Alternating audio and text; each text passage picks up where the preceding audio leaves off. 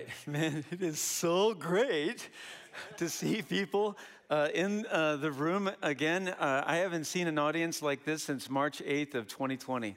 So uh, thank you so much for being in the room right now. Let's hear it for everybody in the room. Awesome. And hey, um, those of you who are in Gospel Fusion right now, hey, um, so good that you are here uh, with us. And uh, for those of you who are with us uh, right now at Blackhawk Downtown and Blackhawk Fitchburg in live venues, so that's just awesome too. And welcome also to those of you who are watching us uh, at home uh, online. And uh, Dijon Zime Ping An to those of us in the Blackhawk Chinese ministry. Hey, you know what? Let me do a shout out um, to those people in Blackhawk Chinese Ministry because usually uh, when we uh, prepare a talk, the talks are prepared like weeks in advance, and then we give the talks to Pastor Charles Wang, who is the lead pastor of Blackhawk Chinese Ministry. And then uh, he translates them into Mandarin, you know, it's his first language. And he personalizes the message and changes the illustrations to make it fit, you know, his audience who are Mandarin speaking. But because this month is such a weird month, uh, and all these messages are kind of be, um, they're like very personal messages, he's not doing that. So our Mandarin uh, brothers and sisters are having to listen to me in English. So we just give them a hand uh, for having to do that. So. Thank you. Hey, thank you. I am so proud of Blackhawk Chinese Ministry and all the Mandarin speakers we have coming to Blackhawk Church. So, this is a weird uh, month, you guys. Uh, in the history of this church, there's not been a month uh, like this because there is a transition going on between myself, and I've been the senior pastor here at Blackhawk Church for the last 27 years, and in 25 days, if anybody's counting, uh, Matt Metzger would become the next senior pastor at Blackhawk Church. So, this is a planned transition. This transition has been in the works for over two years now. So, it's a very planned kind of a thing that we're doing. So, uh, one of the things that the teaching team and leadership decided to do was to basically give me the month of June and let me do uh, four different talks. So, what's going to happen is that uh, I'm going to do uh, two talks, and then we're going to have a Q&A, and then something strange is going to happen. Uh, we're calling this whole series Because of His Grace. We're calling it that because it's true. because of His grace, nothing has happened to Blackhawk Church that is not first and foremost because of God's grace. And this is a favorite line that I've been using for years and years and years. I sign all of my correspondence because of His grace. So uh, today I'm going to give a talk, and then next week I'm going to offer uh, my prayer uh, for Blackhawk Church. And then on the 20th, uh, the next senior pastor, Matt Metzger, is going to come up here. and We're going to do a Q&A. He's going to ask me uh, questions about ministry and stuff like that. That sounds so boring. I can't imagine anybody wants to actually come to that. And then the 27th, I have no idea what's going to happen on the 27th. And I am not happy about this in any way, shape, or form. One of my main characteristics as uh, the leader around here is that I do not like to be surprised. That's a, that's a big deal around here. Everybody knows Chris doesn't like to be surprised. My staff don't care about that anymore. And so I don't know what's going to happen on the 27th. Personally, I don't actually want to be here on the 27th, but I've been told I have to be here. So on the 27th, you can show up with me and be surprised just like I'm going to be surprised. But today I get to do a talk. So, what am I going to talk on? Remember when you were growing up and uh, they piled you into a car, and you went to some relative's house for Christmas, Easter, Thanksgiving. And you get to this big family uh, function, and you know intellectually that you're related to everybody that you're going to see. You get out of the car and you go into the house, and first thing that you sense is you smell great food coming from the kitchen, and you're hungry and you can't wait. But before you can sit down and have a meal, a crazy uncle comes up to you. And he hugs you, and you're like, like this. And the uncle says to you, Oh my, look how you've grown up. You've grown so fast. All right, let me stop the story right now. How many of you can remember something like that happening to you? Raise your hand. Okay, that's about everybody. Okay, then after he tells you about your life and that you've been growing so fast, and you like, get away from me, he says to you, Where is the time gone? Time goes so fast. Well, I'm the crazy uncle right now. And I'm hugging all of you. And I'm telling you right now, where has the time gone? It has gone so fast. If you ask uh, Siri or uh, Google, how many Sundays have passed from July 1st, 1994 to July 1st, 2021? She will tell you 1,409 Sundays. That's a lot of Sundays. That's 27 years worth of Sundays, and it seems like that was just yesterday. Our journey, my family's journey to Blackhawk Church, really didn't begin in 1994. It really, really kind of began in 1990, in April 1990, when my father uh, contracted a bad cancer. And then in February of 1991, he was dead. My family, we lived in Shreveport, Louisiana. I was the pastor of Shreveport Bible Church for 10 years. And while my father was dying from a bad cancer, we made that 800 mile trip from Shreveport, Louisiana to Indianapolis, Indiana, about a dozen times. It was a long trip. And after he died, my wife and I said, you know, he's the first of our kids' grandparents to die. And our kids didn't even really know my dad. It would be cool if we could move back to the Midwest. That started the process. So uh, we filled out a resume and a cover letter, and uh, you know, we didn't tell anybody in Shreveport. We loved that church. We loved those people. We loved that food. But we decided that we wanted to get back closer to family. So for the next three years, we sent resumes out to over 100 churches. And it was a difficult process. Oh my gosh. Most of the search committees that we would send our resume to never even sent us a card back and said like hey we got your resume. Thanks for sending that. Now let me stop for a second because i got to retranslate for a lot of people. This is before the internet. There, was, there, there was a day before the internet and processes like this were very slow. And we would send letter after letter after letter after we find out there was an opening. For three years over 100 churches. We finished second place in two different churches. I had pretty much just given up the search process.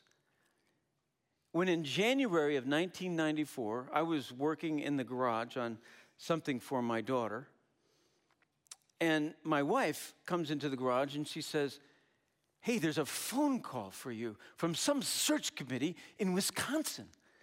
I said, I didn't send a resume to Wisconsin. She says, It doesn't matter. He's on the phone. Get in here. so I went in and I took the phone call, and there was a man who identified himself as My name is George Brader. I'm on the search committee from Blackhawk Evangelical Free Church in Madison, Wisconsin. I thought to myself, who are you? I said, I didn't send a resume to Wisconsin. What's the name of that church again? He said, Blackhawk Church. I thought, in my mind, that's the weirdest name for a church. I thought of the Chicago Blackhawks right away. I thought this is Wisconsin, a bunch of hockey fans up there.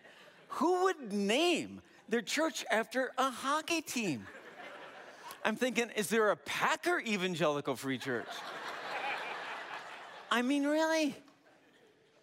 So I talked to this guy for like an hour and a half. And I said to him, I never sent a resume. He says, Are you Chris Dolson? Yes, I am. I've got your resume. I've got your cover letter. It's got your signature on it. I didn't send it. Well, do you want to talk to me or not? so I just talked with the guy, and we, our hearts just melted together right there for an hour and a half. And then the search committee kicked in, and it was run by a guy named Bill Schultz. And I'm telling you, that guy knew how to run a search team. I mean, most of the churches we sent resumes to, they didn't give us the time of day. Nobody wanted a pastor of a real small church in Louisiana. But this search committee, they sounded like they actually liked us. And I found out later that Bill actually does searches for a living professionally, and you can definitely tell that. And one thing uh, led to another, and we actually came to Madison. You want to see a, guys, want to see a picture of what we look like when we moved to Madison? Here you go, right here. what? I've not changed one bit there, have I? My son saw this picture. Uh, my son is now 39. My son saw this picture uh, this week, and he looks at that picture and he goes, No wonder no one wanted to hire you. it's the worst picture in the world. We like this picture uh, because uh, our cat, that's our cat, Wow, our cat's name is Wow. And uh, that was really uh, the whole family right there. But that seemed like yesterday to me. Where is the time gone? There are hundreds of verses in the Bible about the fact that time goes by so quickly. And I want to look at just a few of those. You have made my days a mere handbreadth. The span of my years is as nothing before you. Everyone is but a what? Even those who seem secure. For my days vanish like He remembered that they, his people, were but flesh. Read that. That does not return. Now listen, you who say, Today or tomorrow, we will go to this or that city, spend a year there, carry on business, and make money. Why, you do not even know what will happen tomorrow. What is your life? You are a that appears for a little while and then vanishes. There are lots of verses like this in the Bible, trust me, where our life is compared to a smoke, breath, wind, a mist. Here's our life right here. Here we go. There you go. That's our life. It's just, just a mist. It's just a mist. Chris Dolson, born in 1956, lives in Indianapolis. Oh, there you go. Oh, do that faster. Chris Dolson, Indianapolis, Terre Haute, Dallas. No, I get, man, it just doesn't. That's our life. A couple lessons from our life. For our life. Because we are like a mist, we should learn humility. Anyone who's proud and goes, I'm the greatest person in the world. Look how powerful I am. There you're gone. You're gone now. People who are in touch with reality are people who are humble because we know that we will be forgotten.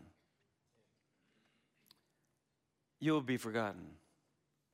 No one will remember your name. Welcome to Blackhawk Church. Aren't you glad you're here? Is this an encouraging message or what? Nobody's going to remember you. Just like you can't remember the name of your great great grandfather on your mother's side or your father's side. Or maybe you can remember their name. Go back a couple of generations before that. You don't know their name, do you? And just like that, generations from now, people in your family will not remember your name because you are like that. You are a mist, and you just, you come and go.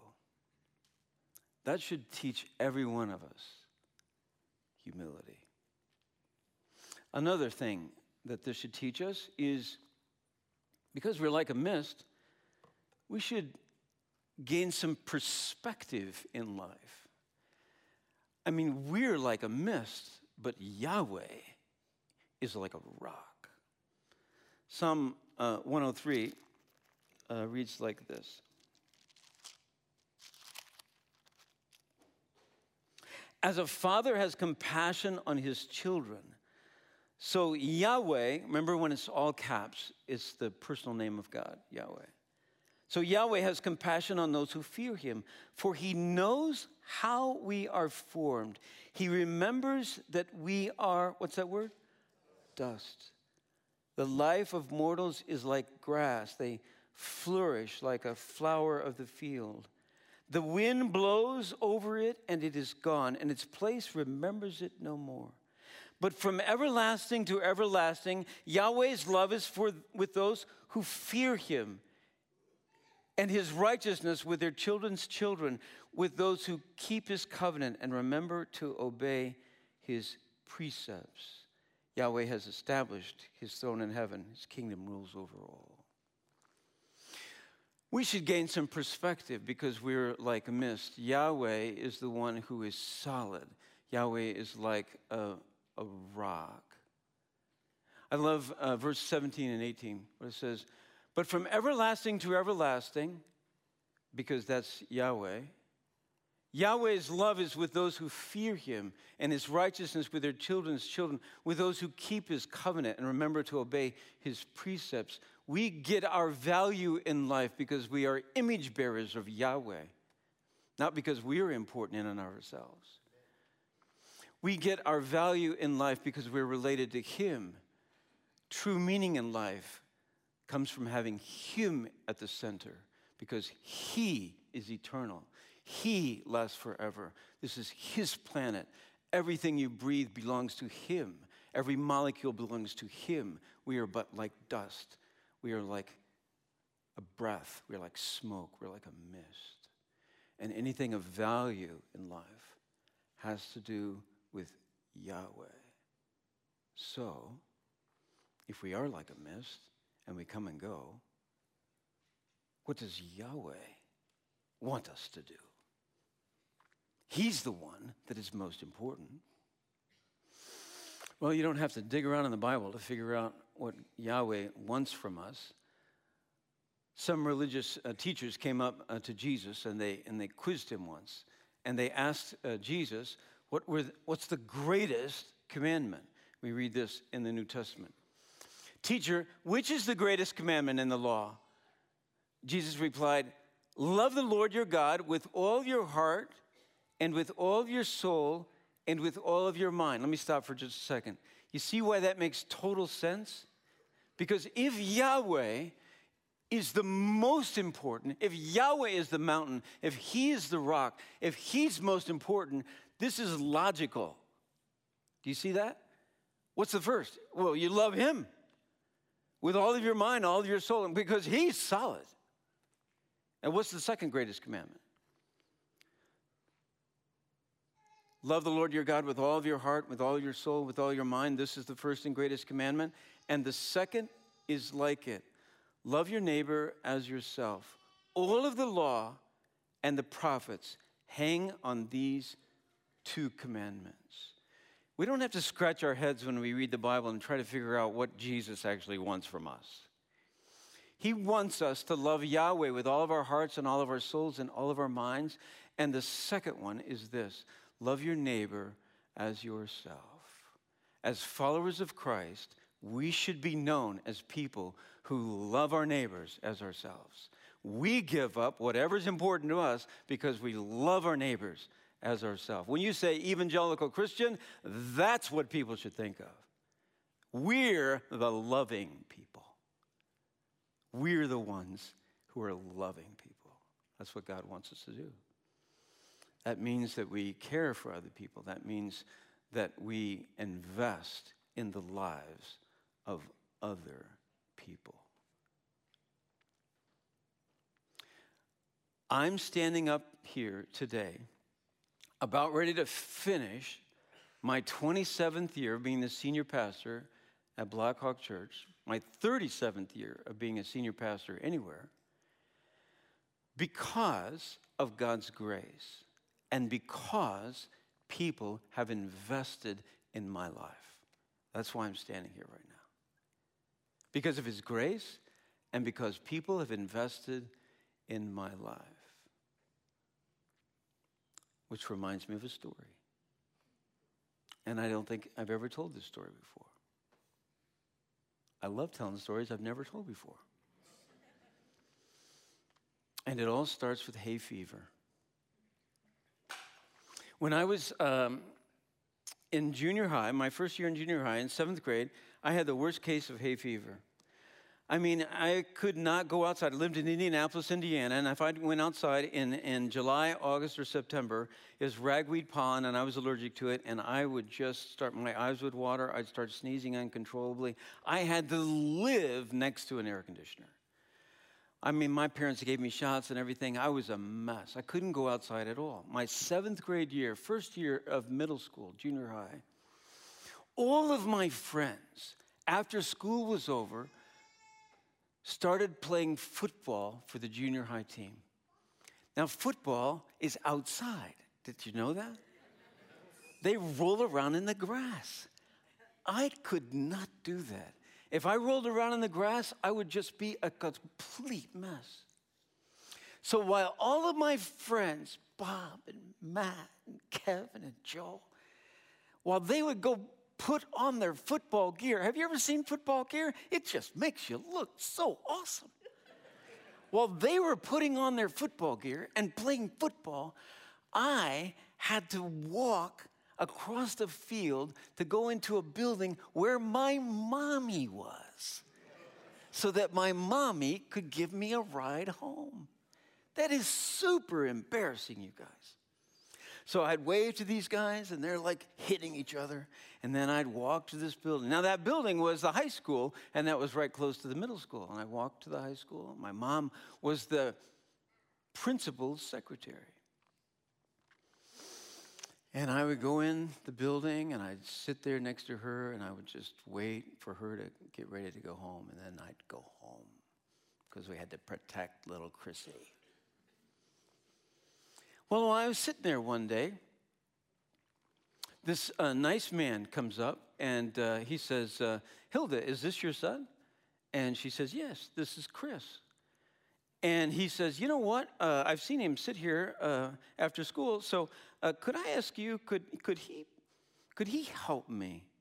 Because I have some equipment that I have to get out of this closet and I have to set it up and I got to do this every day. You think Chris could help me do that?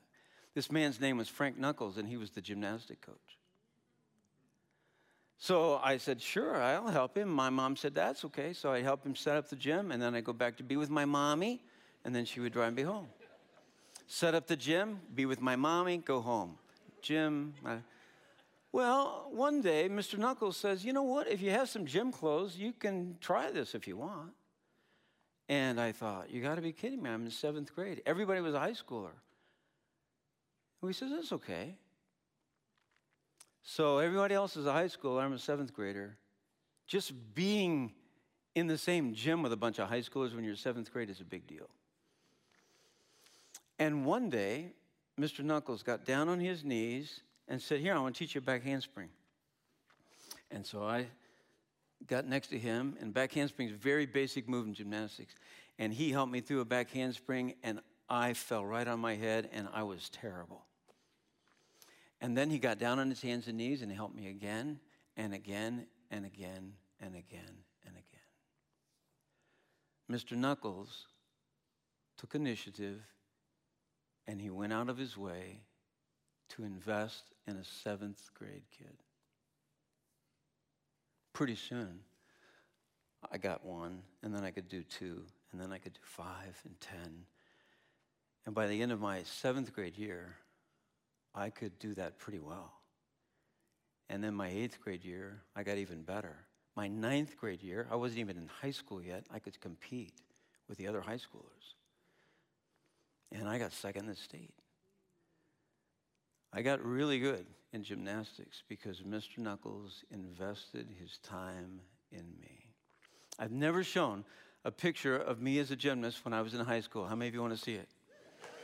It doesn't matter, I'm going to show you anyway. So, this is when I was in high school, right there.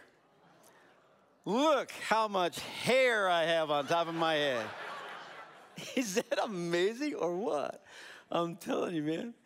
It says Davis there. So we went Ben Davis High School. It's on the west side of Indianapolis, Indiana. And I got pretty good at gymnastics. And then I got an athletic scholarship to Indiana State University. And we had the best team in the country in 1977. We won the NCAAs. My coach was the Olympic coach. I hung out with the best gymnasts in the world. And then God got a hold of my life while I was in Terre Haute, Indiana. And there was a guy who covered gymnastics as a sport, and he also covered basketball as a sport for the local paper. There was a basketball player at Indiana State in the late 70s. His name was Larry Bird. You ever heard of him? Yeah. Saw a lot of Larry Bird when I was in college, that's for sure. Mostly in the locker room, and I'll stop right there. and that's also when I met my wife. And my life completely changed as a result of some teacher investing in the life of a seventh grader.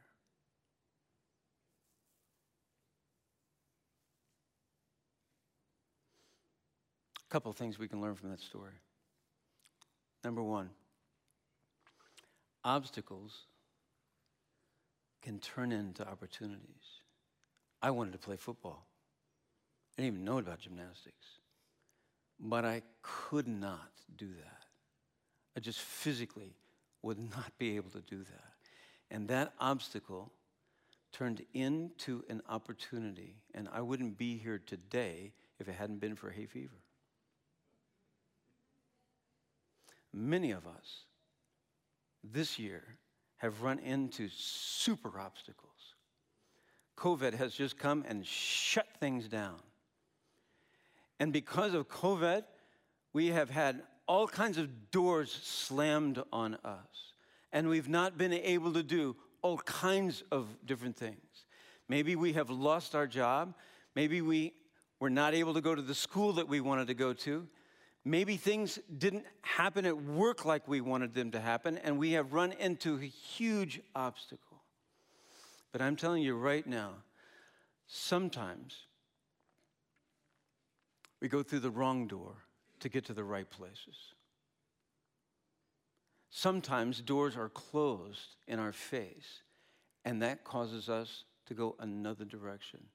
Some people have in their minds the idea that life is like this I'm going to think my life out and plan it, and this is going to happen, and this is going to happen, and this is going to happen, and this is going to happen. That's not my life. I never wanted to be a gymnast and I never wanted to send my resume to Madison, Wisconsin.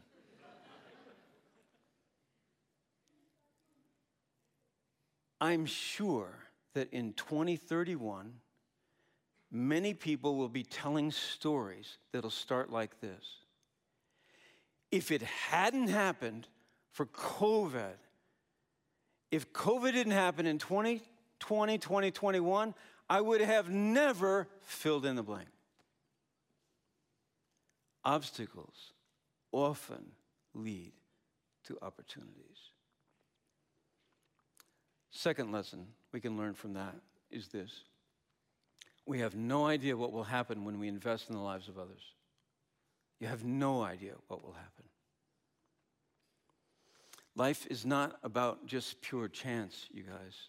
The last proverb in chapter 16 of, of the book of Proverbs you cast the lot into the lap, and its every decision is from the Lord. What seems like a chance thing from Yahweh's perspective is not chance. He is sovereign over all things. No one would have ever been able to say, because Mr. Knuckles got down on his knees, I would end up being the senior pastor for 37 years in two different churches. No one would ever think that. But as I retrace my life, that's exactly the path that I took. You have no idea what will happen if you're obedient to the Lord's command and you love your neighbor as yourself and you invest in the lives of other people. You have no idea what will happen.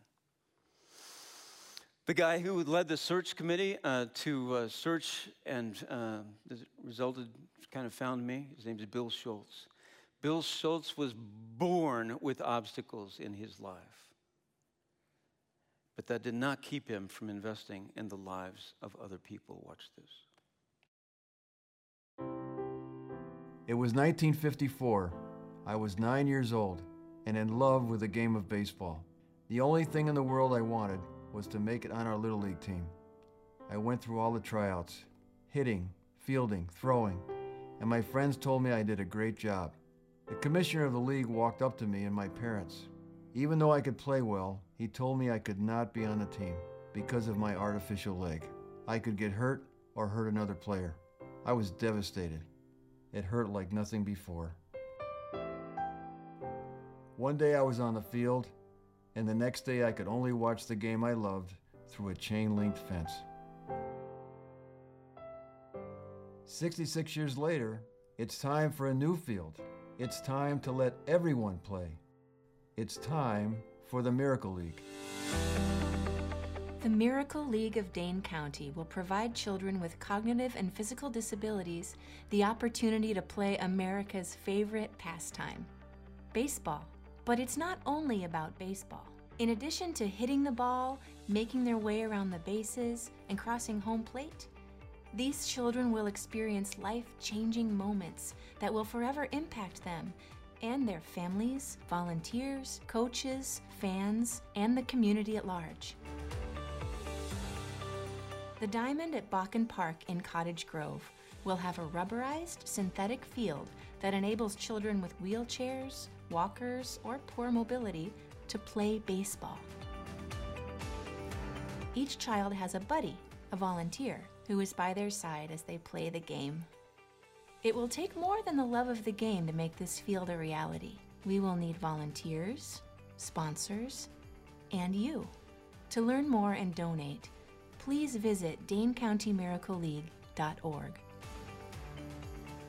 Yogi Berra once said, Love is the most important thing in the world, but baseball is pretty good too, especially when everyone gets to play.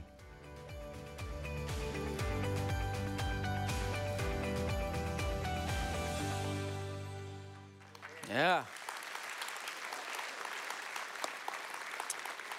Hey, for everybody in this room, Bill's in the room right now. Bill, you want to stand up right now? Let's give this guy a round of applause right now.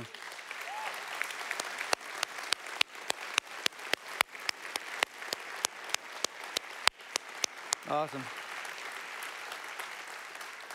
So I had an opportunity to go uh, see the field uh, with Bill. It's amazing. The field is completed and uh, just was uh, finished. And uh, he's had uh, so many of his hours of his time has been put uh, into this. The backstory of this is that uh, the Miracle League is there's 300 of these all around the country.